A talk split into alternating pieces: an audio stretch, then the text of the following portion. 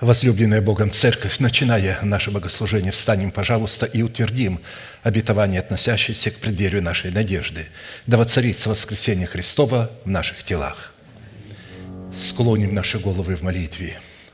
Дорогой Небесный Отец, во имя Иисуса Христа мы благодарны имени Твоему Святому за вновь представленную привилегию быть на месте всем – которое очертила десница Твоя для поклонения святому имени Твоему.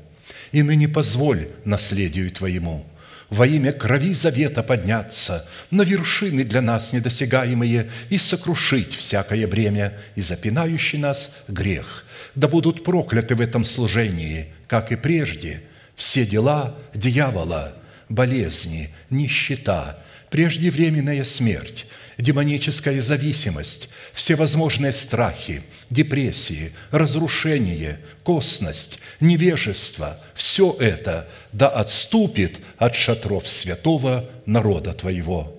И ныне встань, Господи, на место покоя Твоего Ты и ковчег могущества Твоего, и да облекутся святые Твои спасением Твоим, и да возрадуются пред лицом Твоим. Дай нам больше от Духа Твоего – пропитай нас Духом Твоим святым, позволь нам найти светлое лицо Твое. Я представляю это служение в Твои божественные руки, видя его рукою превознесенную. Великий Бог, Отец, Сын, Дух Святой. Аминь. Да благословит вас Господь, можете садиться.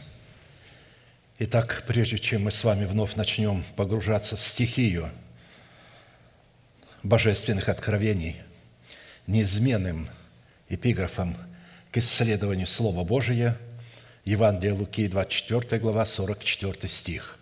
«И сказал Иисус ученикам Своим, «Вот то, о чем я вам говорил еще бы с вами, что надлежит исполниться всему написанному о мне в законе Моисеевом и в пророках и псалмах».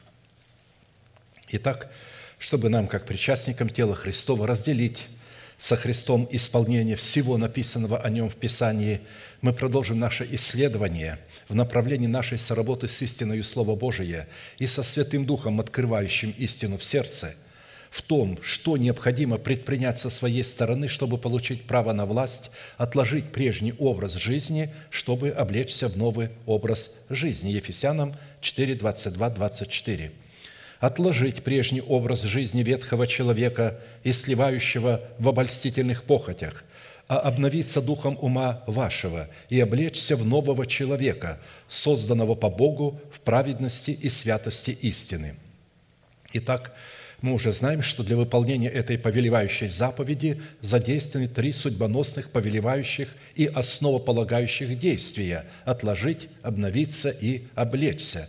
При этом мы отметили, что именно от решения этих трех судьбоносных действий – совлечься, обновиться и облечься – будет зависеть, обратим ли мы себя в сосуды милосердия или же в сосуды гнева, а вернее, состоится совершение нашего спасения, которое дано нам в формате залога, или же мы утратим его навсегда, в силу чего наши имена навсегда будут изглажены из книги жизни, хотя в свое время они были туда и вписаны.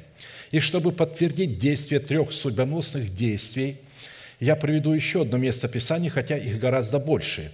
«А теперь вы отложите все – гнев, ярость, злобу, злоречие, сквернословие уст ваших, не говорите лжи друг другу, совлекшись ветхого человека с делами его и облегшись в нового, который обновляется в познании по образу создавшего его, где нет ни елена, ни иудея, ни обрезания, ни необрезания, варвара, скифа, раба, свободного, но все и во всем Христос. Колоссянам 3, 8, 11.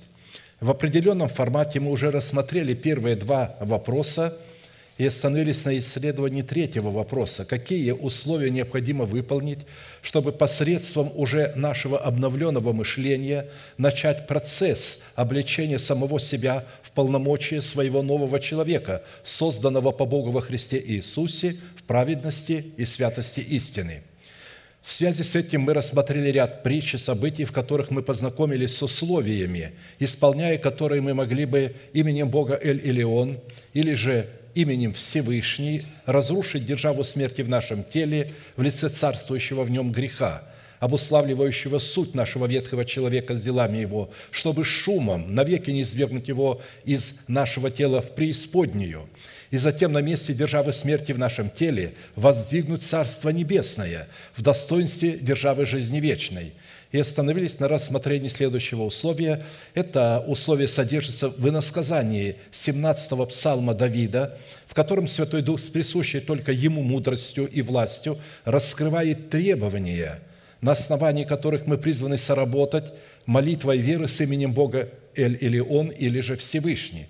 И состоит это условие в том, чтобы мы в обстоятельствах нашей тесноты – при совлечении ветхого человека с делами его могли бы воззвать к Всевышнему как к своему Богу и исповедать веру своего сердца в то, кем является для нас Бог во Христе Иисусе, что сделал для нас Бог во Христе Иисусе, кем мы приходимся для Бога во Христе Иисусе и что надлежит делать нам, чтобы наследовать все то, что сделал для нас Бог во Христе Иисусе – при этом мы отметили, что иносказание 17-го псалма Давида является для нас одним из самых сильных и объемных образов, показывающих соработу нашего обновленного мышления в образе царя Давида с именем Бога Всевышнего в противостоянии с нашим плотским умом в образе царя Саула и с царствующим грехом в лице нашего ветхого человека с делами его, который стоит за нашим плотским умом.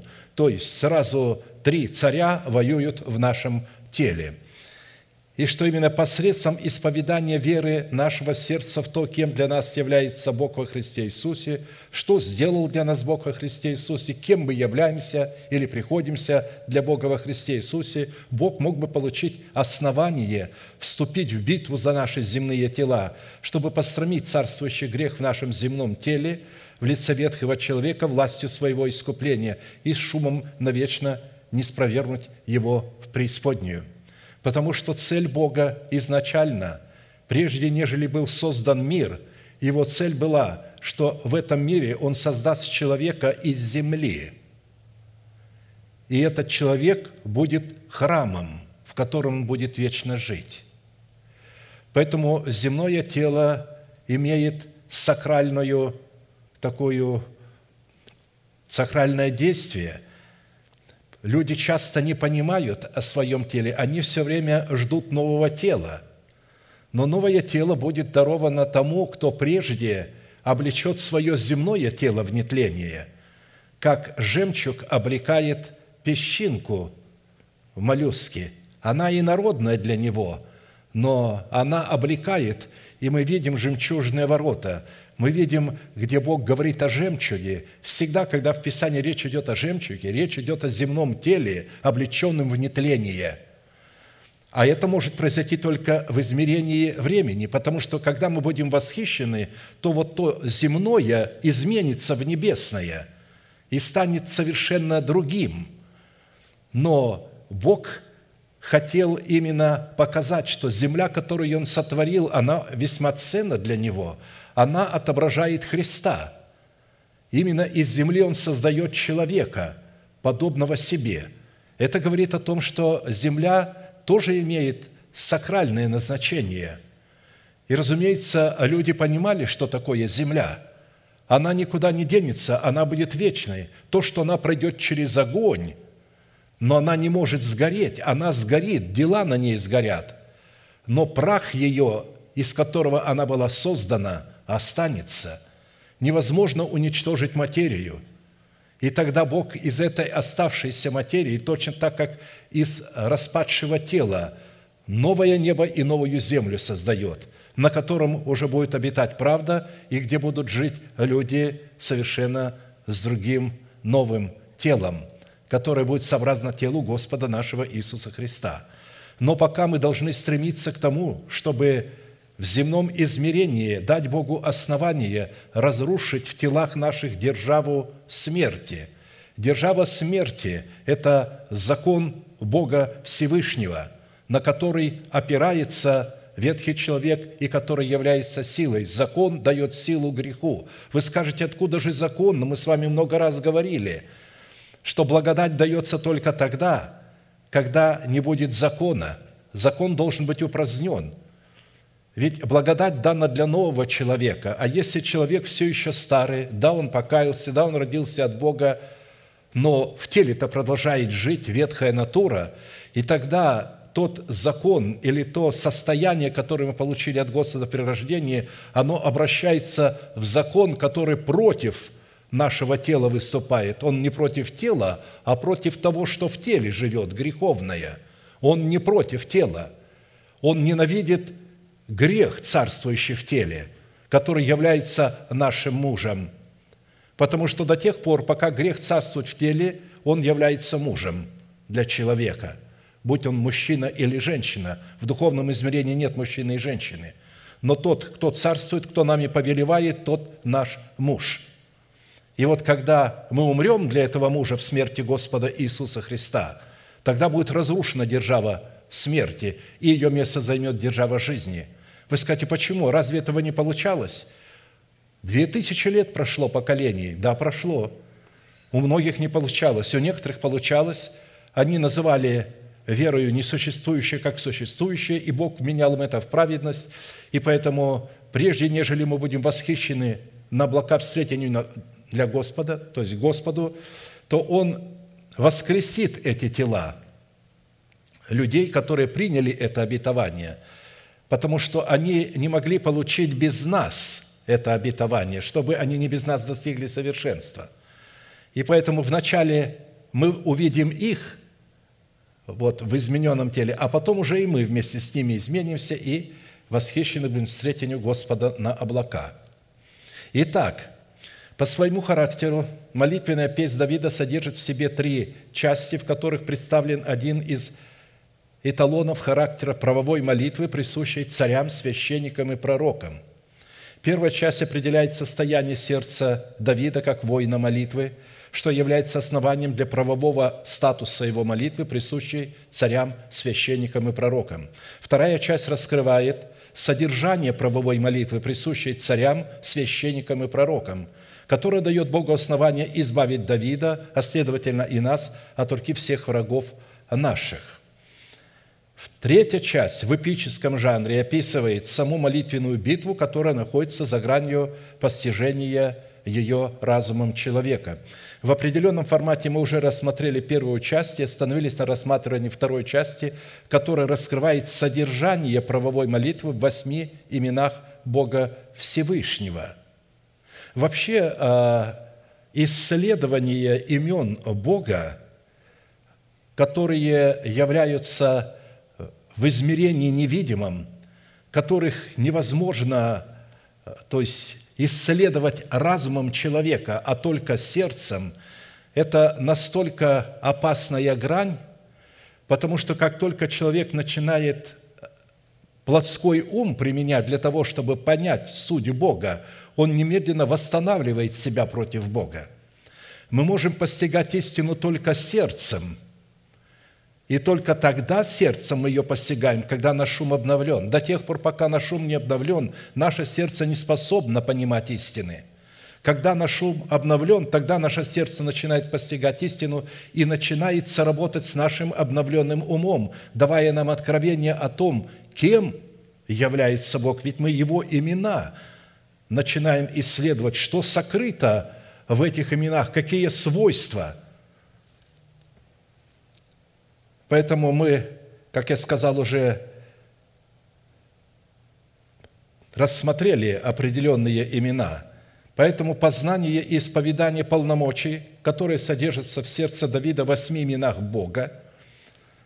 Почему именно восьми? Потому что речь идет о завете с Богом. Восемь – это число завета. Иногда Давид в одной из своих молитв использует сразу десять имен, когда речь идет о святости – но когда речь идет о заключении человека с Богом завета, Давид использует восемь имен. Редко вы найдете такую молитву, в которой было бы использовано сразу одновременно так много имен Бога. Поэтому исповедание веры сердца дали Давиду возможность возлюбить Господа, а Богу познание и исповедание истины – раскрывающее полномочия Его имен в сердце Давида, дал основание задействовать полномочия этих возможностей в битве против врагов Давида. До тех пор, пока мы не познаем эти имена, они не могут нам помочь. Бог не может использовать самого себя в этих именах для нас. Вот в чем суть состоит.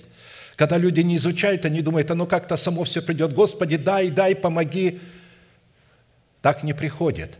Мы оправдываемся через наши уста и осуждаемся через наши уста. Наши уста должны высказать полную истину, которая даст Богу основание по этой истине избавить нас. А для этого необходимо все восемь имен из пятидесяти существующих. Но все эти восемь имен растворены друг в друге и в пятидесяти именах.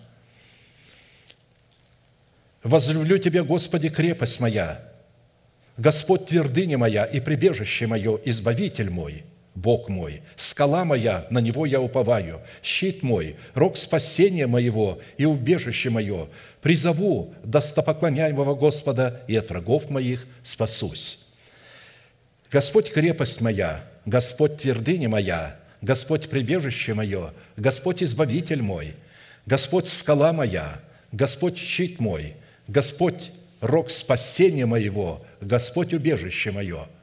Восемь сакральных имен. В определенном формате, насколько это позволил нам Бог и мера нашей веры, мы уже рассмотрели свой наследственный удел во Христе Иисусе в полномочиях четырех имен Бога в достоинстве крепости, твердыни, прибежища и избавитель. И обратились к рассматриванию нашего наследственного удела во Христе Иисусе в имени Бога скала – я напомню определение сути предыдущих имен, и затем мы продолжим рассматривать определение сути в имени Бога «скала». На иврите слово «крепость», относящееся к природе Всевышнего и характеру его слова, содержит в себе такие неземные достоинства. Крепость имени Всевышнего – это созидающая и сокрушающая сила Слова Всевышнего. Речь идет о созидающем и сокрушающем Слове Всевышнего – оно созидает нас, державу жизни, и разрушает державу смерти. Это мощь, могущество и потенциал в Слове Всевышнего. Речь идет о воспевании Слова Всевышнего, о потенциале Божьего Слова, исходящего из уст Божиих.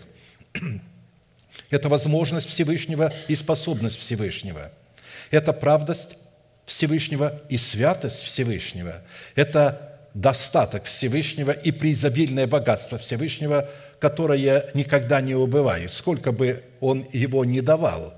Точно так, как солнце, которое э, теряет постоянно миллионы тонн горючего для того, чтобы освещать, не теряет ни одного грамма в своей массе.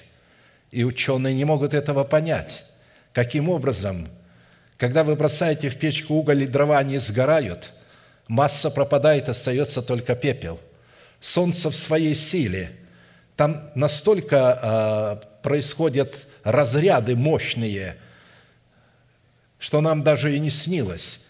И тем не менее оно не теряет в своей массе, потому что по могуществу силы у Бога ничего не убывает. Чем сколько бы он ни давал, у него остается все та же часть. Точно так, как он сделал сосудом – вдовы в Сарепте Сидонской и с ее кувшином. Масло не убывало в кувшине, и мука в катке не истощалась. Не важно, что их было мало. Важно, что сколько вы, вы не брали, оно не истощалось.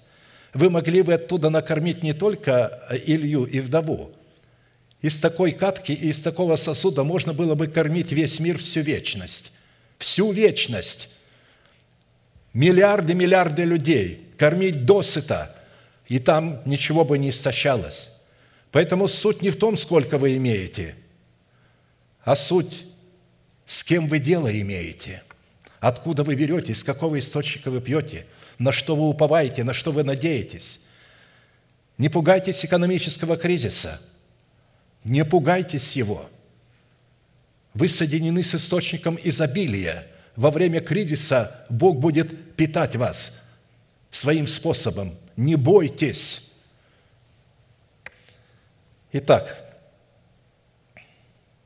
в Писании определение твердые по отношению к природному свойству Бога Всевышнего окрашивается в такие оттенки, как стойкий, крепкий, здоровый, мудрый, испытанный, укорененный, крепко утвержденный, непоколебимый, постоянный, продолжительный, бесстрашный, неиссякаемый, непроницаемый для греха, свободный от греха и непричастный греху, исполненный силы Святого Духа. А вот свойства и характер слова «твердыня», то мы говорили слово «твердый», а вот твердыня по отношению имени Бога Всевышнего находит себя в Писании в таких емких определениях, как камень, скала, пять. Речь идет о пяди, которой Бог измеряет небеса. Он пятью измерил небеса. Измерительная трос или жезл, которым Бог измеряет наше строение, тяжесть, это наш духовный уровень, гиря, вес, весы. Имеется в виду определенный вес, по которому можно было бы судить о цене и достоинстве взвешиваемой личности или предмета. Как написано, кто исчерпал воды горстью своею. Бог а, измерял воды а, во всех морях и океанах и реках своей горстью. И пятью измерил небеса и вместил в меру прах земли – то есть все это он взвесил на весах горы и на чашах весовых холмы. Кто уразумел Дух Господа и был советником у него и учил его, с кем советуется он, и кто вразумляет его и наставляет его на путь правды, и учит его знанию, и указывает ему путь мудрости. Теперь далее пойдем. Следующее имя, которое мы прошли на иврите, слово «прибежище», о котором Давид говорил, «Ты прибежище мое, связано с правом на власть прибегать к Богу». Таким образом, имя Бога прибежище означает подходить к жертвеннику, приступать к познанию Бога, входить во святилище Бога, приближаться к Богу, прибегать к помощи Бога, находить себя в прибежище Бога, быть оплодотворяемым семенем Царства Небесного, взращивать плод Духа. Свойства и лексика в определении имени Бога Избавитель содержит в себе на иврите такие определения, как «вождь завета», «искупитель от плена греха и смерти», «спаситель тела», «защитник от гнева Божия», «восстановитель в правах на наследие», помещающий нас как свою святыню в безопасность, сохраняющий наш залог до явления Христа. А вот слово «скала», относящееся к природе Всевышнего и характеру его слова, на иврите содержит в себе такие неземные достоинства, как острие горного утеса, камень, каменная ограда, кров, тень от скалы, победоносный, бивень слона или слоновая кость, владычество вечное, обетование пищи нетленной, утешение мира. При этом будем помнить, что имеющийся род молитвы, а это мы в молитве должны а, провозглашать эти имена Бога, но провозглашать с пониманием вот всех этих оттенков – их надо изучить хорошо. То когда мы в этой молитве исповедуем свое дело в восьми именах Бога Всевышнего, это является на самом деле стратегическим учением. Вот как стратегия ведения войны, которая предназначена быть призванием и мантией только исключительно для царей, для священников и для пророков, помазанных на царство над своим земным телом. Когда вы услышали обетование Божие, данное для нашего земного тела, и вы его приняли. На самом деле вы приняли мантию для царей, для священников и для пророков одновременно. Когда вы стали почитать себя мертвыми для греха и живыми же для Бога и называть несуществующее как существующее, Бог вменил вам это в праведность. И не важно, что еще на самом деле мы не чувствуем это – но Бог-то не исходит из того, что мы чувствуем. Бог уже это совершил. А в буквальном смысле совершит это к концу веков.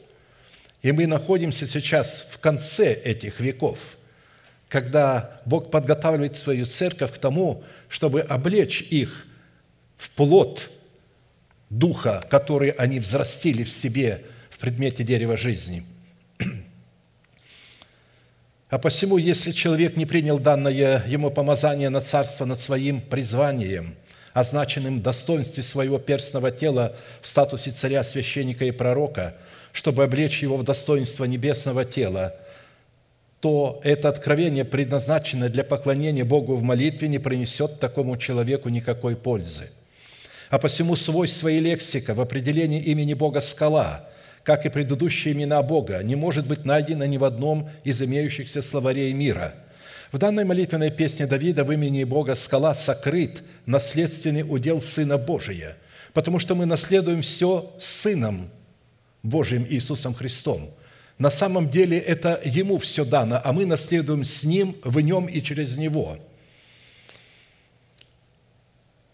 И поэтому здесь сокрыт этот удел, через которого мы с вами, соработая с полномочиями в имени Бога скала призваны получить победоносную способность сохранять и расширять прибыль, полученную от оборота серебра, спасения, пущенного нами в оборот, которое состоит в усыновлении нашего тела искуплением Христовым и является предметом обетования нетленной пищи – Учитывая такой необходимый тендем или такой союз Бога и человека, для нас становится жизненно важным определить в каждой сфере нашего бытия как роль Бога, так и роль человека. И для этой цели, как и в изучении нашего удела в предыдущих именах Бога, призванных являться уделом нашего спасения, мы пришли к необходимости рассмотреть ряд таких четырех классических вопросов. Какими характеристиками и критериями определяется наш наследственный удел в имени Бога Скала – Какое назначение в реализации нашего спасения призвано выполнять наш наследственный удел в имени Бога скала?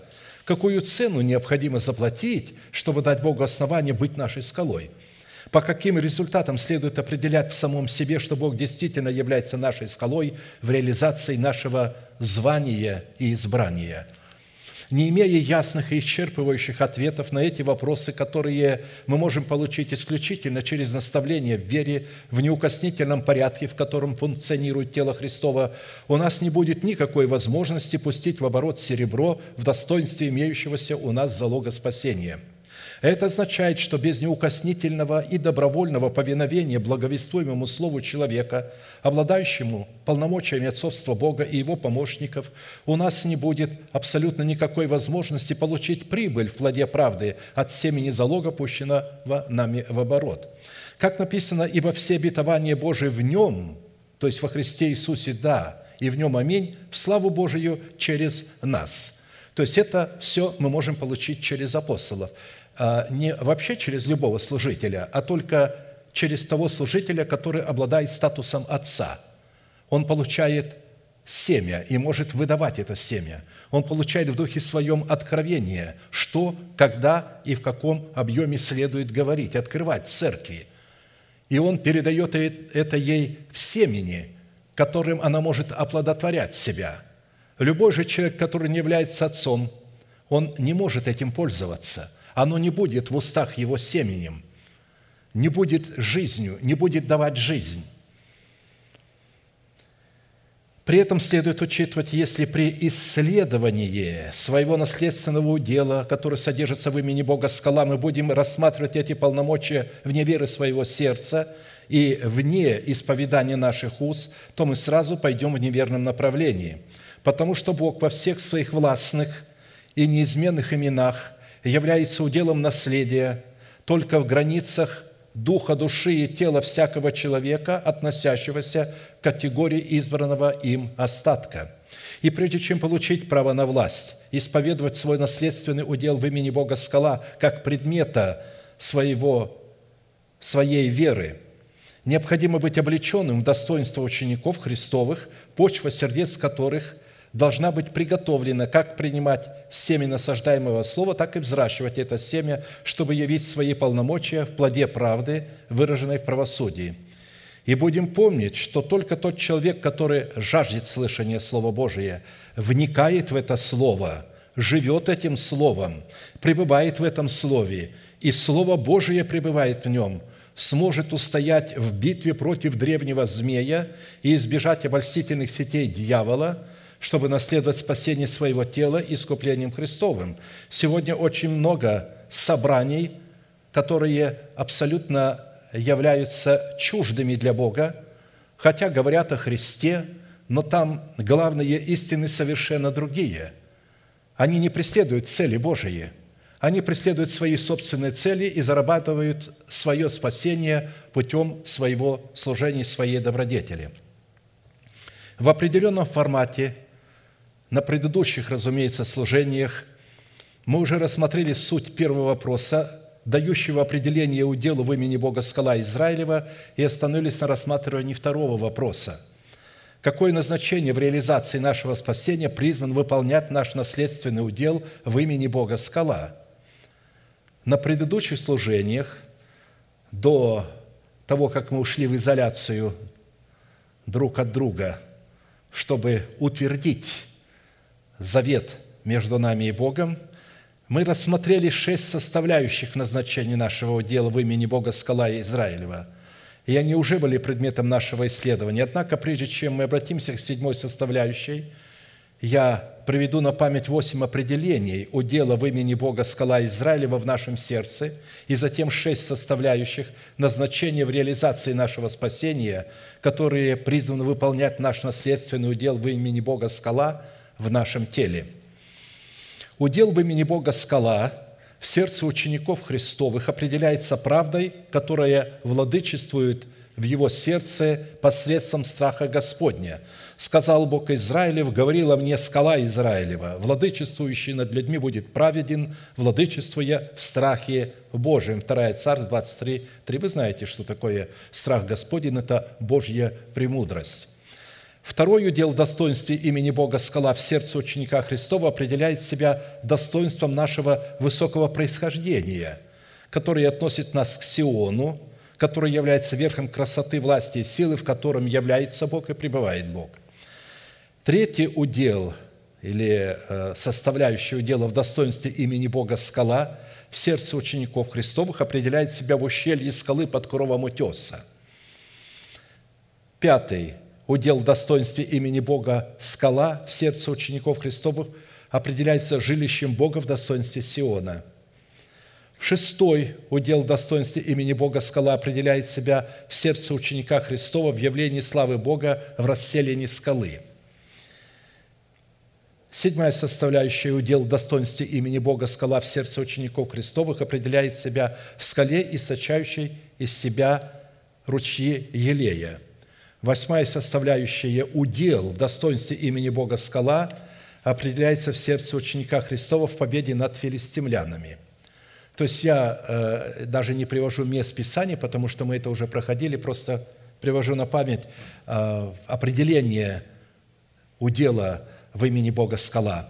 А теперь приведу шесть составляющих назначению дела в имени Бога скала Израилева, которые мы также уже прошли на предыдущих служениях, и затем мы обратимся к рассматриванию седьмой составляющей. Первое назначение дела в имени Бога скала Израилева, пребывающего в сердце ученика Христова, призвано давать нам живую воду для утоления жажды нашего нового человека, в которой мы призваны являть святость Бога непокорным сынам Божиим. Вторая в назначении удела в имени Бога скала Израилева, пребывающего в сердце ученика Христова, призвана соделать наше сердце мудрее всех мудрых на земле. Третье. Назначение удела в имени Бога скала Израилева, пребывающего в сердце ученика Христова, призвано вознести нашу голову над врагами нашими, окружающими нас. Четвертое. Назначение удела в имени Бога скала Израилева, пребывающего в сердце ученика Христова, призвано быть для него каменной горою и каменную оградою, полномочиями которых Бог – будет водить нас и управлять нами, чтобы избавлять нас от наших врагов. Пятое назначение удела в имени Бога скала Израилева, пребывающего в сердце ученика Христова, призвано источать для нас источник воды, чтобы впоследствии сделать нам добро, в котором мы получим силу приобретать богатство, дабы исполнить, как ныне, завет свой, который Бог клятвою утвердил отцам нашим. Шестое назначение удела в имени Бога скала Израилева, пребывающего в сердце ученика Христова, призвано питать нас медом из камня и илеем из твердой скалы. Седьмое назначение удела в имени Бога скала Израилева, которому мы сегодня уделим особое внимание, который пребывает в сердце ученика Христова, призвано отделить его от народов, чтобы он познал праведные действия Божие – числа 23, 9, 10. «С вершины скал вижу я его». То есть э, Бог возвел на вершину скалы пророка, чтобы он увидел, вот с позиции э, Бога скала, э, увидел Израиля. С вершины скал я вижу его, и с холмов смотрю на него. Вот народ живет отдельно, и между народами не числится. Кто исчислит песок Иакова и число четвертой части Израиля? Да умрет душа моя смертью праведников, и да будет кончина моя, как их». Числа 23, 9, 10. Я думаю, вы уже э, догадываетесь, что это пророчество Валама, который намеревался за большую мзду, обещанную ему Валаком, царем Моавицким, проклясть народ израильский, но вместо этого Валам стал благословлять Израиль. «Народ мой, вспомни, что замышлял Валак, царь Моавицкий, и что отвечал ему Валам, сын Виоров, и что происходило от Сетима до Галгал, чтобы познать тебе праведное действие Господне». Михея 6,5. Вершины скал представляют собой функции образа клятвенных обетований Бога, содержащих в себе неследимое наследие Христово, в основании которого лежит усыновление нашего тела искуплением Христовым. С вершины скал вижу я его. То есть Бог дал обетование, и видите, Он об этом обетовании все время говорил, но э, мало кто это понимал, о чем говорил пророк, что он видел с вершины скал – Потому что вершины скал – это обетование, данные Богом для усыновления нашего тела искуплением Христовым. А вершины холмов представляют собой функции образа завета мира между Богом и человеком, на основании которого мы призваны наследовать клятвенные обетования Бога. Поэтому э, не может же одновременно, он стоял на скалах, говорит, с вершины скал вижу его из холмов. Но а, оказывается, речь-то идет, это иносказание, речь идет о том, что а невозможно наследовать обетование без завета. Мы должны вступить в завет с Богом, на основании которого Он нам дает эти обетования. А посему фраза «с вершины скал вижу я его из холмов, смотрю на него» говорит о том, что Бог показал Валаму предназначение Израиля в лице воина молитвы. Израиль – это воин молитвы – и не всякий израильтянин является израильтянином, а только тот, кто является воином молитвы, который на основании завета, заключенного Богом с его отцами, наследует своей верою клятвенные обетования Бога. Предназначение Израиля, как воина молитвы, всегда исходит из природной вездесущности Бога, в которой Он предвидит и предузнает – как поведет себя народ или человек в отведенное для них время по отношению к его слову, данному ему в формате заповедей и уставов. И если Бог в силу своего предузнания и предвидения обнаруживает наше трепетное и уважительное отношение к своему слову и нашу готовность исполнять его слово, Он предопределяет – чтобы мы были подобными образу Его Сына Иисуса Христа. Ибо кого Он предузнал? Вот слово «предузнал» – это прежде создания мира. Он заранее видит, Он предузнает, Он предначертывает, Он предузнал – прежде создания мира, тем и предопределил быть подобным образу Сына Своего, дабы Он был первородным между многими братьями. А кого Он предопределил – тех и призвал, а кого призвал, тех и оправдал, а кого оправдал, тех и прославил. Что же сказать на это? Если Бог за нас, кто против нас? Тот, который Сына Своего не пощадил, но предал Его за всех нас, как с Ним не дарует нам и всего? Кто будет обвинять избранных Божиих? Бог оправдывает их. Кто осуждает? Христос Иисус умер, но и воскрес. Он и одесную Бога, Он и ходатайствует за нас. Римлянам 8, 29, 34. Это потрясающее место по своей глубине и по своему объему, которое было вырвано а, в средних веках, было убрано, ибо кого он предузнал, а было взято только, кого он предопределил. И на основании этого воздвиглось учение – что если Бог предопределил кого быть подобным образу, то только те и будут спасены. И что ты, берут слова Павла, споришь с Богом, если Бог одного хочет, то есть хочет погубить, а другого спасти? Что ты будешь судиться с Богом? Они убирают вот это слово, кого Он предузнал. Ведь Бог-то исходит не от себя, а от нас с вами – от нас, он исходит от человека, не, не от себя. И наделяет он своим помазанием и меру тоже от человека. То есть не мерою Бог дает Духа, Он дает столько, сколько ты можешь принять, сколько можешь понести этой тяжести. Поэтому сегодня в пятидесятнических некоторых служениях в баптистских вдруг внезапно всплыло это учение – и люди стали говорить, что все, одни предназначены к спасению, другие. Ты можешь, если ты предназначен к спасению, можешь грешить. Все равно Бог тебя спасет. А если ты предназначен к погибели, можешь не грешить, все равно погибнешь. Вот именно в такое собрание ушли наши одна пара, Бояркины, чтобы вы знали. Он позвонил мне, но там я слышал голос, да-да-да, говори. И я понял, что он ушел из-за нее, она его увела. Поэтому вы должны знать, что они ушли от нас, потому что не были наши. Если были, были наши, не ушли бы. Но ушли именно в такую общину, которую э, все баптисты не поддерживают и считают их еретиками. И вообще э, христианство, э, вот это такое движение считало еретическим и вообще не называло их христианами – но, тем не менее, я встречал это а, в беседах с епископами пятидесятническими, которые тоже так понимают. Можешь грешить сколько угодно, все равно тебе Бог спасет. У нас здесь есть один такой пастор, который тоже мне говорит, а что ты не веришь в это, ведь Бог всемогущий и вселюбящий. Он спасет дьявола и спасет всех грешников так, что можешь грешить. я говорю, почему ты это не проповедуешь открыто в церкви?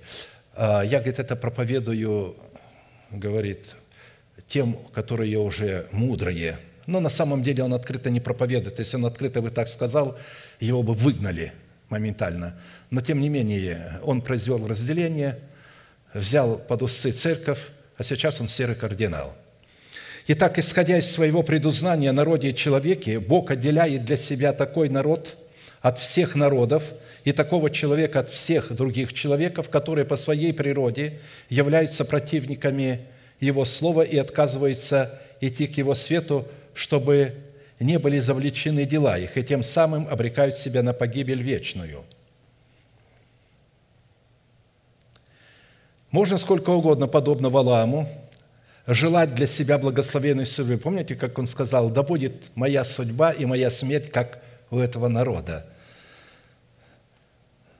и утверждать своими устами, как утверждал Валаам, «Да умрет душа моя смертью праведников, и да будет кончина моя, как их». Но если человек, подобно Валааму, готов за неправедную мзду продать истину и оговорить невиновного, то его правильные исповедания будут вменены ему в праздные слова, за которые он умрет смертью нечестивого, и кончина его будет подобна кончине Иуды, предавшего Христа за тридцать серебряников. Во фразе «Кто исчислит песок Иакова и число четвертой части Израиля, то под песком Иакова следует разуметь обетование Бога в лице потомков Иакова в достоинстве плода правды». И было слово Господа к нему сказано, «Не будет он твоим наследником, но тот, кто произойдет из чресел твоих, будет твоим наследником». И вывел его вон и сказал, «Посмотри на небо и сосчитай звезды, если ты можешь счесть их». И сказал ему, «Столько будет у тебя потомков». Авраам поверил Господу, и он вменил ему это в праведность. Когда речь идет об исчислении песка Иакова и четвертой части Израиля, то слово «исчислять» на иврите означает определять цену и достоинство или давать назначение роли. Речь не идет о числе в буквальном смысле слова. Вообще в Писании под числами часто имеются в виду определенные обетования. Поэтому Этим вопросом в пророчестве Валама Бог хотел показать, что только Он имеет право давать оценку своему народу, и только Он имеет право определять назначение роли для своего народа. Когда же речь идет об исчислении четвертой части Израиля, то на иврите имеется исчисление порядка, в котором Израиль был разделен на четыре армии в соответствии четырех сторон света. Здесь речь идет о четырех реках, вытекающих из Едема, для того, чтобы насыщать Едемский сад вот этими живыми водами. Речь идет о четырех учениях, которые в своей сути тройственны и имеют 12 учений, и которые мы рассматривали в 12 основаниях стены, в 12 жемчужных воротах, в 12 валах, на которых держится э, море медное, в 12 э, камнях первосвященника на судном наперстнике и так далее – Подводя итог данной составляющей, следует, что назначение удела в имени Бога скала Израилева призвано отделить нас от народов, живет среди народов, но не чистится среди них. Это он видит с вершин скал. Чтобы мы могли понять праведные действия Бога в отношении нас самих, чтобы дать нам наследие Иакова и образовать нас в боевой порядок своего ополчения. То есть речь идет о том, что если Бог не отделит нас от народов, то мы не сможем понять праведные действия Бога. Если мы будем соединены, будем жить в Вавилоне, Вавилон – смешение божественного с человеческим. Почему в Откровении сказано «И услышал я голос с неба, «Выйди, народ мой, из Вавилона, чтобы вам не участвовать в грехах его и чтобы не пострадать за грехи его». Если церкви, в которых а, проповедуется истина из головы, не из сердца, не по откровению, а кто-то другой встает, проповедует от сердца, там же нет конкретного учителя, вокруг которого бы вращалось учение. Там каждый говорит что угодно. Один проповедник говорит одно, другое угодно. И вполне а, там есть такие проповедники, которые могут говорить откровение Господне от своего сердца – но тут же встает другой проповедник, который говорит от своего ума. Все это смешивается, и все это называется Вавилон. И поэтому для того, чтобы отделить людей, приготовить их к воцарению э, Христа в их телах, то Богу нужно, чтобы он понял праведное действие Бога. Для этого их надо отделить. И потом это отделение настолько проходит глубоко, это освящение – что в последние века это освящение должно было произойти таким образом, образом, что мы должны были отделить себя даже друг от друга, чтобы временно отсутствуя телом, но присутствуя духом, утвердить этот завет. Как я сказал, что и послужило для многих преткновением, потому что мы не убегали от ковида-19, а мы пошли на освящение. Хорошо, Восьмая составляя, составляющая в назначении дела в имени Бога скала Израилева, пребывающего в сердце ученика Христова, призвана соделать нас, как его учеников, тенью от высокой скалы в земле жаждущей. Исайя 32, 1, 8. «Вот царь будет царствовать по правде, и князья будут править по закону, и каждый из них будет как защита от ветра и покров от непогоды, как источники вот в степи, как тень от высокой скалы в земле жаждущей. То есть они будут представлять а, удел Бога в имени Его скала, вот эти цари и князья. Здесь написано, они будут как тень от высокой скалы в земле жаждущей. Жаждущая земля – это люди, которые жаждут правду.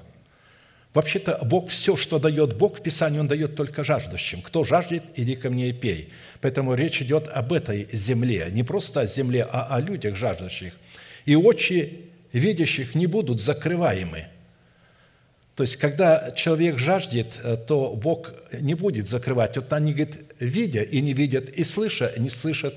Но здесь, если человек будет находиться под тенью этой высокой скалы, то в земле жаждущей, то очи его не будут закрываемы, и уши слышащих будут внимать и сердце легкомысленных будет уметь рассуждать, и косноязычные будут говорить ясно, невежду уже не будут называть почтенным, и о коварном не скажут, что он честный, потому что до этого невежду называли почтенным. Он был невежда в слове, но он своим умом настолько толковал Писание, и его считали почтенным, доктор богословия. Ибо невежда говорит глупое – и сердце его помышляет о беззаконном, чтобы действовать лицемерно и произносить хулу на Господа, душу голодного лишать хлеба и отнимать питье у жаждущего, у коварного и действования гибельные. Он замышляет ковы, чтобы погубить бедного словами лжи, хотя бы бедный был и прав. А честный и мыслит о честном, и твердо стоит во всем, что честно. Итак, насколько же нам известно, образом нашего царя, царствующего в нашем теле по правде, призван являться наш сокровенный человек, царствующий в нашем теле в границах начальствующего учения Христова, обусловленного в нашей сущности Царством Небесным при условии, если наш внутренний человек, новый человек, пришел в меру полного возраста Христова. А вот образом нашего князя, вы знаете, есть цари, есть князья. Кто такие князья? Это родные братья царя. Но царем может быть один. Все остальные дети называются князьями. Девочки – княгини, князья – и кто же такой наш князь, правящий по закону Всевышнего, который явно зависит от царя, вот от этого? Это разумная сфера души, обновленная духом нашего ума, которая добровольно поставила себя в зависимость от нашего царя в лице нашего нового человека. Как я сказал, что наш обновленный ум может понимать, что в нашем сердце происходит, оттуда будет приходить мысль. Но если ум не обновлен – то ничего от сердца не придет. Это будут помыслы сердца, потому что это сердце не способно будет вообще разговаривать со Святым Духом. Я встречал много таких людей. Дух Святой мне сказал, Дух Святой мне сказал, а у него Духа Святого вообще-то нету. Это либо нечистый Дух говорит ему, либо э, его собственный Дух, но не Святой Дух. Потому что Святой Дух начинает говорить к нашему сердцу только тогда, когда мы умерли для нашего народа, для дома нашего Отца и для своей души. И почва нашего сердца сделалась доброй. Вот тогда наше сердце способно принимать семя. Но для этого надо, чтобы мы находились в правильном месте, чтобы это была теократическая структура, а не демократическая структура. А посему назначение нашего удела в имени Бога скала Израилева, пребывающего в нашем сердце, как раз и призвано возвести нашего нового человека в пределах границ нашего тела на царский престол в достоинстве жезла наших чистых уст. Чистые уста – это всегда кроткие уста, и кроткие уста всегда чистые. Кроткие уста – это когда человек своими устами обуздывает себя, обуздывает свои эмоции, свои чувства, свои слова. Он понимает, что можно говорить, а чего нельзя говорить какие слова можно говорить, а какие слова абсолютно нельзя говорить. Хотя они в это время будут прямо лезть, прямо захочется их высказать. Но, тем не менее, этот человек с кроткими устами, он обуздывает. И если он обуздывает свои уста, он с легкостью обуздывает свое тело. Если он не может опоздать своих уст, он никогда не сможет опоздать своего тела, говорит апостол Иаков. Итак, наделить нашего князя в достоинстве нашего обновленного мышления полномочиями божественной власти, править нашим телом, потому что наш царь напрямую не может править нашим телом. Он правит через наш обновленный ум, по закону Всевышнего и правит посредством жезла наших уст. Но чтобы в данной составляющей увидеть полную картину в назначении удела в имени Бога скала Израилева, нам необходимо будет рассмотреть все признаки характера нашего князя – то есть нашего обновленного ума. Потому что свойство быть тенью от высокой скалы, там написано, князья будут тенью от высокой скалы. То есть, чтобы представлять для самого себя в первую очередь удел в имени Бога скала, а также для тех, кто с нами, в земле жаждущей, это является лишь одной из составляющих свойств нашего князя, которое следует воспринимать достоверным при наличии других составляющих – представленных в данной аллегории. Учитывая, что все эти уникальные свойства обладают удивительным равновесием по отношению друг к другу, сочетаются друг с другом, обнаруживают себя друг в друге, исходят друг из друга и определяют истинность друг друга, мы будем рассматривать их в той последовательности, в которой они представлены в данной аллегории. Здесь представлено не только быть тенью а, от высокой скалы – Уникальный союз нашего князя в достоинстве нашего обновленного ума с нашим царем в достоинстве нашего нового человека состоит в том, что он выполняет назначение помощника по отношению нашего царя в достоинстве нашего нового человека, выполняющего роль господина. А посему по роли нашего князя, представленной в его уникальных свойствах представлять удел в имени Бога скала Израилева, мы сможем судить и о свойствах нашего царя – представляющего тот же самый удел в имени Бога скала Израилева в жезле наших уст.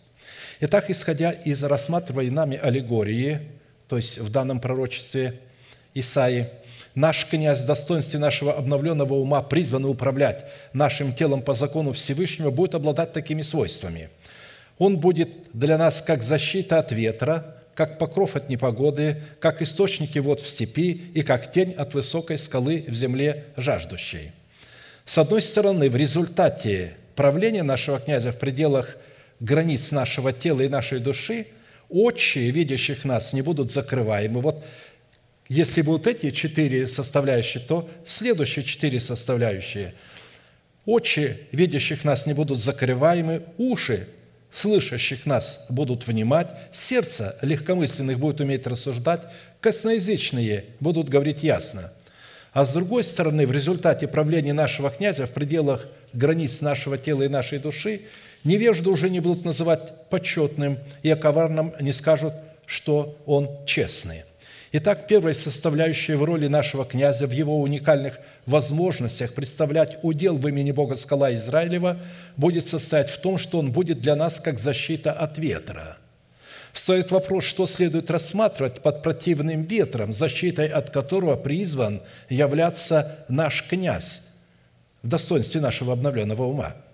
Или каким образом наш князь в достоинстве нашего обновленного ума призван служить для нас защитой от противного нам – ветра.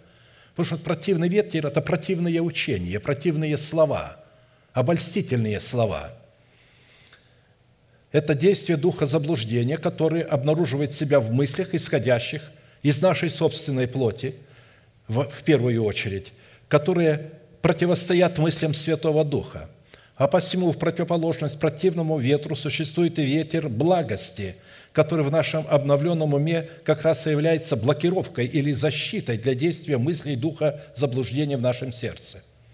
Ветер благости в мыслях Святого Духа обнаруживает себя в атмосфере нашего сердца, в которой он получает основание являть себя в тихом веянии или в дыхании откровений в мыслях Бога. Основанием для веяния мыслей Святого Духа, которые в нашем обновленном уме призваны служить нам защитой от противного ветра, представляющего плотские мысли, за которыми стоит дух заблуждения, является атмосфера нашего доброго сердца, которую обуславливает истина начальствующего учения Христова, или в котором запечатлена истина начальствующего учения Христова. В то время как основание для мыслей духа заблуждения, образующих противный ветер в умах душевных людей. Часто люди говорят, я не могу, мысли э, э, э, одолевают меня. То есть причина, почему противный ветер одолевает, почему его обновленный ум не может служить скалой вот от этих противных ветров. Значит, его ум не обновлен. Значит, он отказался умереть для своего народа, для дома своего отца и для своих расливающих желаний. Поэтому противный ветер в умах душевных людей делает их противниками Святого Духа. Это является атмосферой их сердец, неочищенной от мертвых дел, в которых отсутствует истина начальствующего учения Христова. Они могут умом ее заучить, но она не проникла в сердце, потому что они не сделали его способным принимать эту истину. Но мы приняли, пишет апостол Павел, не духа мира сего, а духа от Бога, дабы знать дарованное нам от Бога. Что и возвещаем – не от человеческой мудрости изученными словами, но изученными от Духа Святого, соображая духовное с духовным. Душевный человек не принимает того, что от Духа Божия, потому что он почитает это безумием. И не может разуметь, потому что о всем надобно судить духовно. Но духовный судит о всем, а о нем судить никто не может. Ибо кто познал ум Господень, чтобы мог судить его, а мы имеем ум Христов. 1 Коринфянам 2, 12, 16. То есть даже если нас и судят, то э, они не имеют права. То есть пусть судят, но это не правовой суд. Когда человек не имеет права судить и судит, то для нас это не страшно. Пусть судят сколько угодно, но Писание говорит, что о нем судить никто не может. То есть дать оценку ему, правильную оценку, никто не может, кроме Бога. Второй составляющей в роли нашего князя в его уникальных свойствах – представлять удел в имени Бога скала Израилева будет состоять в том, что он будет для нас как покров от непогоды. на иврите под непогодой имеется в виду сильный дождь или ливень, сопровождаемый бурей, а под покровом имеется в виду укрытие, защита, завеса, покрывало, потаенное место или место для укрытия. То есть и мы знаем, что является покровом. Покровом нашим является, когда мы признаем божественную власть в лице определенного человека. Это и является покровом от бурь. У кого нет этого покрова, то э, бури и невзгоды будут этого человека трепать. А у кого есть, у того будет мир в сердце. Он даже не будет знать, что буря есть, что она проходит. Он даже знать об этом не будет – Встает вопрос, что в нашем естестве следует рассматривать под образом сильного ливня, сопровождаемого бурей, и каким образом наш князь в достоинстве нашего обновленного ума может служить нам покровом от, от такой непогоды. Итак, под образом сильного ливня, сопровождаемого бурей, для нашего естества следует рассматривать испытания – допущенные Богом в нашу жизнь, чтобы испытать наше духовное строение в предмете нашего упования, дабы отделить нас от категорий званных, обрекая их на великое кораблекрушение в своей вере. Чтобы отделить, потому что есть избранные, есть званные, все вместе. И чтобы отделить избранных от званых, а званых от избранных, то будут допущены испытания. Тогда наш князь в достоинстве нашего обновленного ума может служить нам покровом от такой непогоды только благодаря своей открытости и жажде слушания Слова Божия, посредством которого он начинает мыслить о горнем. Именно мысли о горнем, которыми увлечен наш князь, являются основанием нашего устроения в дом духовный и делают нашего князя для нас покровом от непогоды. Есть человек в теле Христовом в церкви – есть твой князь. Когда вы начинаете мыслить о горнем, то ваш князь в это время делается покровом от этого ливня и от этой бури. И наоборот, мысли душевного человека сосредоточены на земном благополучии, пытаются не по его назначению задействовать помазание и дары Святого Духа, что и является отсутствием основания в устроении самого себя в дом духовный – я э, хочу еще раз сказать, будьте осторожны, когда вы слушаете какую-то информацию. Скоро э, информация переключится на что-то другое. Сейчас пока она заострена на вакцине.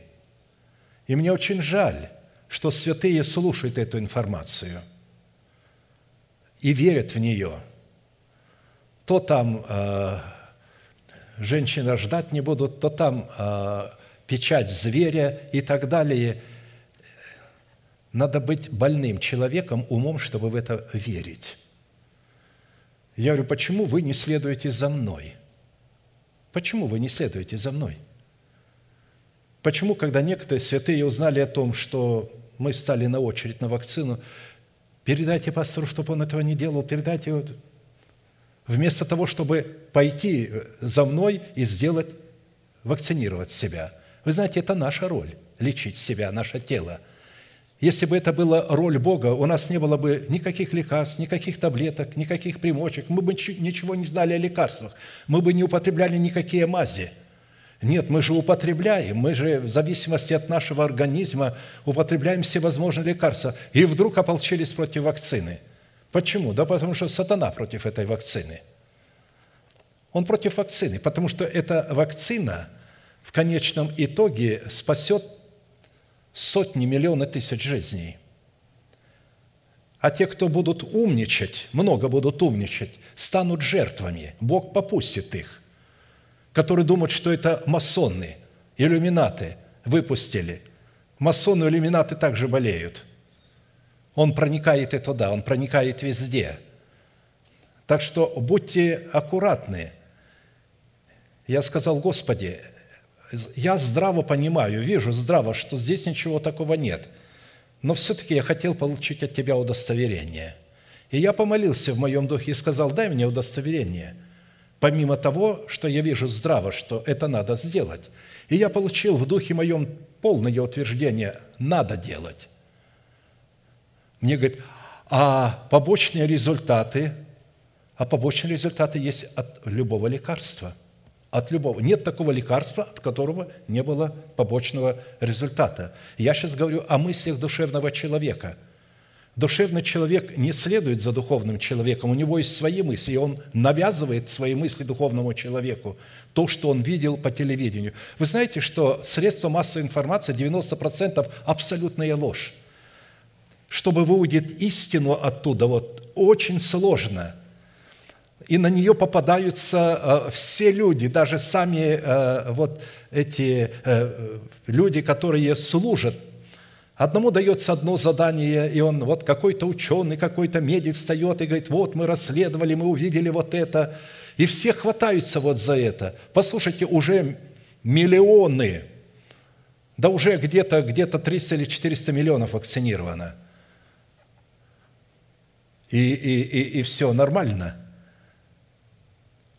Некоторые говорят, зато потом э, вы умрете. Ну, умрут-то э, рано или поздно все, но скорее э, вперед умрут те, которые ее не сделали. Потому что те, кто сделали, они будут иметь в себе иммунитет, и даже если и коснется, они заболеют, они незаметно, легко перенесут, но они не умрут. Хорошо, я говорю в этом назначении. Итак, всякого, кто слушает слова мои – сии и исполняет их, уподоблю мужу благоразумному, который построил дом свой на камне. И пошел дождь, и разлились реки, и подули ветры, и устремились на дом тот, и он не упал, потому что основан был на камне. А всякий, кто слушает сии слова мои и не исполняет их, уподобится человеку безрассудному, который построил дом свой на песке, и пошел дождь, и разлились реки, и подули ветры, налегли на дом тот, и он упал, и было падение его великое». Видите, что получается, когда люди слушают, но не исполняют Слово. Ведь что такое, а, значит, противостоять дьяволу верою, когда он начинает на наши мысли нападать, на благочестивые мысли? Как противостоять верою? Вера – это повиновение Слову Божию. Это значит противостоять Словом Божьим. Это на эти мысли надо брать места Писания и исповедовать места Писания, молиться местами Писания. Берите любой псалом и начинайте читать его как молитву для себя против этих мыслей. И вы увидите в конце результат. Вы победите, вы будете противостоять. Ведь Христос противостоял какую веру дьяволу? Словом. Он говорил, написано, написано, написано. Вот что значит противостоять верою. Я часто этих умников спрашивал, а как ты будешь противостоять? Ну, верою надо противостоять. Я говорю, брат, а как противостоять? Ну, ну вот это, это, я говорю, что? И он не знает, как сказать. Вот представляете, проповедники говорят, скажут, и тоже не знают как. И эти не знают, но им кажется, что они знают. Противостаньте верою. Я видел, как некоторые, как-то недавно видел у Джимми Свагерта одного такого неприятного-неприятного человека – который прыгал минут 15, он believe, только веруй, только веруй, и, и, и все будет сделано. Там прочитал, Иисус сказал только веруй, но ведь Иисус слово сказал, иди, и сын твой будет здоров. Он же слово сказал, надо верить слову. А когда нету слова, и вам говорит, веруй. Да, это здесь Бог исцелил, но ты-то не имеешь конкретного слова к твоей болезни – это было слово. Мы читаем это слово к определенному. Бог сотворил чудо. Мы берем это чудо, переносим на людей. Вы, вы видите, верьте, верьте. Но мы даже не показали людям, что этому человеку было слово дано от Господа. Вот когда вы получите в вашем сердце слово от Господа, что Он исцелил вас от рака, можете больше не принимать лекарства. А если вы не получили слово, то принимайте лекарства, потому что это тоже милость Божия – и это тоже божественное исцеление. Врачи и лекарства – это тоже часть божественного исцеления, запомните. Апостол Павел со своей командой болели все, и он часто болел. И умирали люди среди апостолов. Но среди них был знаменитость. На сегодня его бы назвали академиком медицины. Апостол Лука, знаменитый врач, который Э, вот Бог дал им такого, в команде их был постоянно, потому что они путешествовали. Это не на корабле легко плыть, ведь корабли э, э, тогдашние были совершенно другие. Пешком идут две-три недели на, где-то на осле едут, в опасностях от разбойников, от болезней, от тифов. И нужно было, чтобы был человек знакомый, чтобы знал, что можно поесть, что можно пить, какую пить воду можно, какую нельзя, как надо себя вести. Это наша роль. Есть роль Бога, есть роль человека. Я, не, я удивляюсь, почему, значит, я всегда задаю им вопрос – а вот Бог нас сохранит, Бог нас сохранит. Я говорю, что он тебя от гриппа не сохранил, от простого? Простуда, насморк, болеешь. А почему он тебе должен а вот от этого а, а, ковида сохранить, если он тебя от других не сохранял? Да потому что это мы должны себя сохранять. Когда мы себя сохраняем, тогда и Бог будет сохранять нас. Но если мы решили, что меня оно не коснется, точно знай, что коснется, и Бог тебя не будет сохранять, потому что ты решил, что тебя не коснется – Итак, третья составляющая в назначении нашего князя в его уникальных свойствах представлять удел в имени Бога скала Израилева будет состоять в том, что он будет для нас как источники вод в степи. На иврите фраза «источники вод в степи» означает потоки живых вод в земле иссохшей и безводной. То есть, когда человек начинает жаждать, вот Бог жаждущему даст. Вот если человек жаждет Слова Божие и откровения, то что жаждущий делает? Он размышляет, он изучает, он идет на служение, он приготавливает сердце. Господи, дай моему сердцу сегодня понять, дай сегодня пастору такое слово, какое необходимо для меня. И Бог даст вам точно такое слово через пастора, которое вам необходимо – и так встает вопрос, что в нашем естестве следует рассматривать под образом земли иссохшей и безводной, и в каком качестве наш князь в достоинстве нашего обновленного ума может служить для нас в степи живыми потоками вод. И так, как я уже сказал, под образом земли, иссохшей и безводной, в нашем естестве следует рассматривать жажду слышания слов Господних.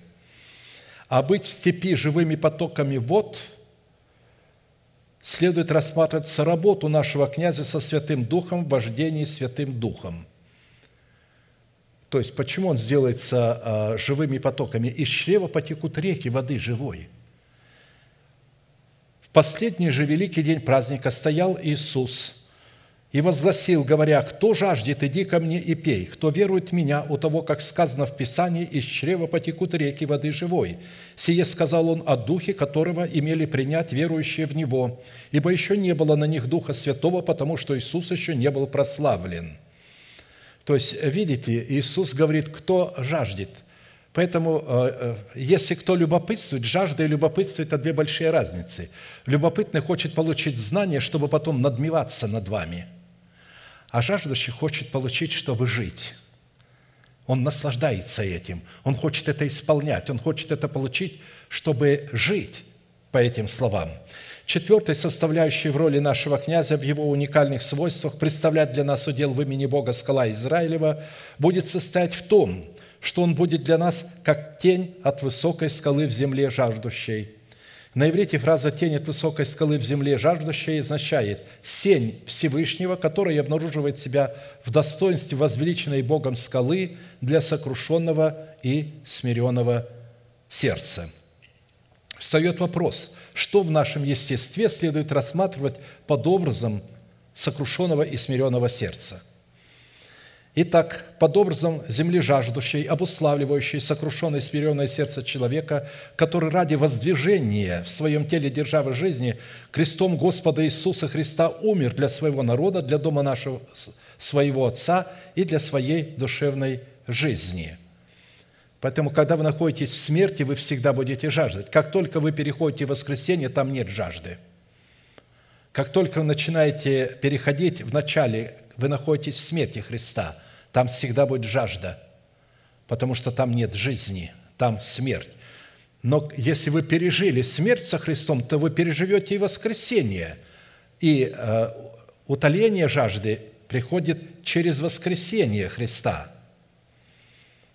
А поэтому назначением нашего князя в достоинстве нашего обновленного ума, служащего для нас тени от высокой скалы, следует рассматривать наше причастие к Сиону – в котором наш князь становится для нас тенью от высокой скалы. Ибо так говорит высокий и превознесенный, вечно живущий, святое имя Его. Я живу на высоте небес и во святилище, и также с сокрушенными и смиренными духом, чтобы что делать? Оживлять, воскрешать. То есть сокрушенный, смиренный дух – это люди, находящиеся в смерти Господа, умерли. Оживлять – это же воскрешать, чтобы оживить дух смиренных и оживить сердца сокрушенных. Исайя 57, 15. Чтобы испытать достоинство нашего князя на причастность к этим четырем составляющим, нам необходимо будет испытать себя на достоверность четырех составляющих, которые обнаружат себя в наших словах и в наших поступках, а именно, с одной стороны, в результате нашего правления или в результате правления нашего князя в пределах границ, обусловленных нашей сущностью, очи видящих не будут закрываемы, уши слышащих будут внимать, сердце легкомысленных будет уметь рассуждать, косноязычные будут говорить ясно – а с другой стороны, в результате правления нашего князя в пределах границ, обусловленных нашей сущностью, невежды уже не будут называть почтенным и о коварном не скажут, что он честный. Первый признак в данной аллегории, по которому следует судить о достоверности выше приведенных четырех составляющих, будет состоять в том, что очи видящих не будут закрываемы. Суть как данного признака, так и последующих за ним признаков состоит в том – что благородство нашего князя в достоинстве нашего мышления, обновленного духом нашего ума, состоит в том, что ему дано знать тайны Царства Небесного, которые Бог содержит в сокровищнице своих притч, которые являются языком Святого Духа. И сие знание будет состоять в том, что наши очи, в отличие от категории душевных людей – будут обладать способностью видеть, кем для нас является Бог во Христе Иисусе, что сделал для нас Бог во Христе Иисусе и кем мы приходимся Богу во Христе Иисусе. Ибо мы отчасти знаем и отчасти пророчествуем. Когда же настанет совершенное, тогда то, что отчасти прекратится. Когда я был младенцем, то по-младенчески говорил, по-младенчески мыслил, по-младенчески рассуждал, то есть отчасти, потому что не знал всего. А как стал мужем, то ставил младенческое – Теперь мы видим как бы сквозь тусклое стекло, гадательно, когда мы находимся во младенчестве. Тогда же, когда станем мужем совершенным, лицом к лицу увидим. Теперь знаю я отчасти, тогда познаю подобно, как я опознан. То есть я познаю Бога в Его именах. Второй признак в данной аллегории, по которому следует судить о достоверности выше приведенных четырех составляющих, будет состоять в том, что уши слышащих будут вынимать – Сия способность будет состоять в том, что наше сердечное ухо будет открыто и приготовлено, чтобы внимать благовествуемому Слову о Царстве Небесном, призванным воцариться в нашем теле. В отличие от того, когда мы находились в состоянии душевности, то не разумели и не думали о том, чтобы приготавливать сердце свое к слушанию благовествуемого Слова о Царстве Небесном – мы часто видим, и постоянно видим это, наблюдай за ногою твоею, когда идешь в Дом Божий. То есть нога, цель твоя, наблюдай за целями твоими, которые ты преследуешь, когда идешь в Дом Божий. И будь готов более к слушанию, нежели к жертвоприношению, ибо они не думают, что худо делают. То есть цель должна быть, когда вы идете в Дом Божий, услышать, что будет говорить Господь к сердцу. А люди идут для того, чтобы принести жертву, помолиться, спеть и так далее. Третий признак в данной аллегории, по которому следует судить о достоверности выше приведенных четырех составляющих, будет состоять в том, что сердце легкомысленных будет уметь рассуждать. Сия способность будет состоять в том, что наше сердце, которое ранее было легкомысленно, что означает не было мудрым, когда мы находились в душевном состоянии, наконец-то будет уметь рассуждать, чтобы отличать чистое от нечистого и святое от несвятого. И продолжал Елеуй и сказал, «Выслушайте мудрую речь мою и преклоните ко мне ухо рассудительнее, ибо ухо разбирает слова, как гортань различает вкус пищи. Установим между собой рассуждение и распознаем, что хорошо». Иова 3, 4, 1, 4. Видите, здесь э, речь идет к мудрым. Если человек не обладает мудрым сердцем, то это не к нему. Однако это место зачитывают, читают, но это не, не к нему. Подойдите человеку и скажите, дай мне э, признаки того, что ты мудрый. И он не сможет показать, что он мудрый. Я мудрый, потому что я умер для моего народа. Я умер для дома моего отца. И я умер для расливающих вожделений моей души. Я мудрый, потому что на скрижалях моего сердца запечатлено начальствующее учение Христова. Я мудрый, потому что Святой Дух является Господом и Господином моей жизни и открывает мне в сердце тайну, заключенную в истине начальствующего в учении – Итак, четвертый признак данной аллегории, по которому следует судить о достоверности выше приведенных четырех составляющих, будет состоять в том, что косноязычные будут говорить ясно. Вот сия способность будет состоять в том, что у нас появится способность исповедовать веру Божию, пребывающую в нашем мудром сердце. В отличие от того, когда мы находились в состоянии душевности и исповедовали те истины, которые не разумели, и которых у нас не было в сердце. Вот это и есть косноязычие, когда человек исповедует не веру сердца, а то, что он хочет, то, что ему нравится. Грешнику же Бог говорит, что ты проповедуешь уставы мои и берешь завет мой в уста твои, а сам ненавидишь наставление мое и слова мои бросаешь за себя. Когда видишь вора, сходишься с ним – в первую очередь а, я скажу, воры – это те, которые не имеют откровения, крадут его и говорят как свое. И почему-то мы сходимся вот с такими ворами, а не с тем, через которого действительно исходит Слово Божие, кто не является вором, кто получает от Бога это откровение. И с прелюбодеями сообщаешься. Уста твои открываешь на засловие, и язык твой сплетает коварство – сидишь и говоришь на брата твоего, на сына матери твоей клевещешь. Ты это делал, и я молчал. Ты подумал, что я такой же, как ты, и завлечу тебя, и представлю пред тобою грехи твои». Учитывая, что наше время истекло, склоним наши колени, кому невозможно наши головы, будем молиться, благодарить Бога за то слово, которое мы имели сегодня, и да благословит нас Господь в этой молитве.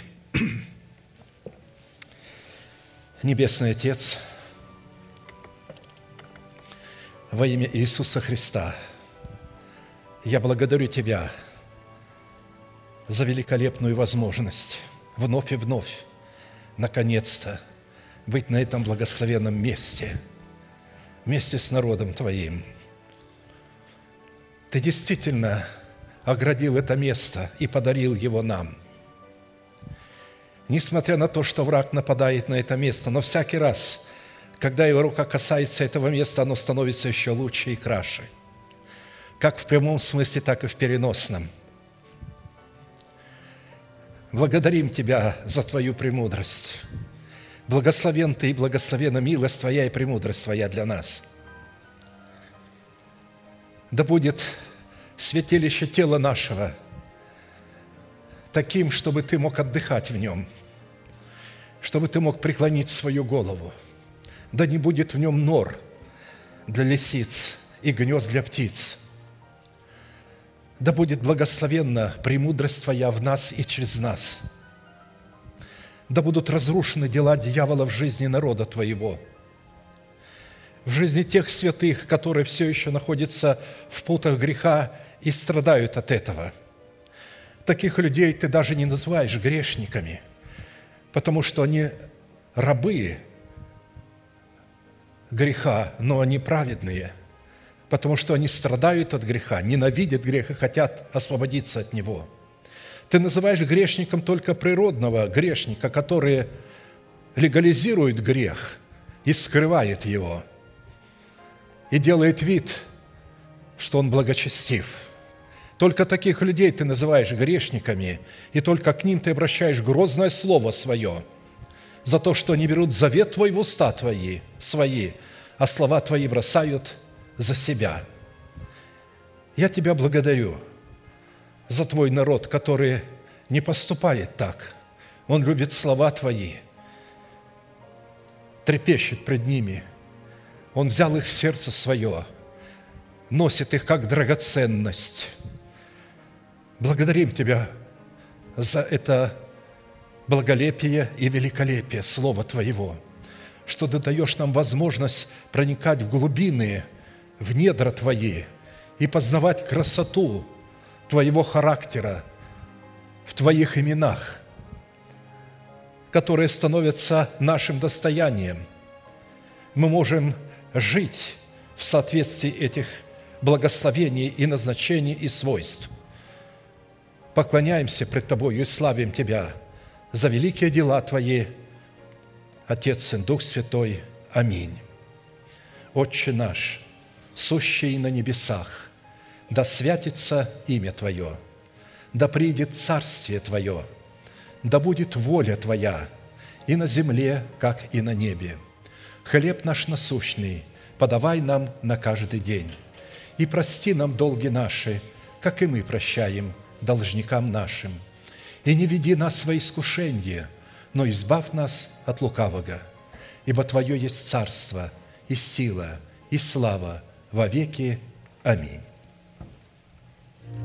А теперь провозгласим наш неизменный манифест – могущему же соблюсти нас от падения и поставить пред славою Своею непорочными в радости, единому, премудрому Богу, Спасителю нашему, через Иисуса Христа, Господа нашего, слава и величие, сила и власть прежде всех веков, ныне и во все веки.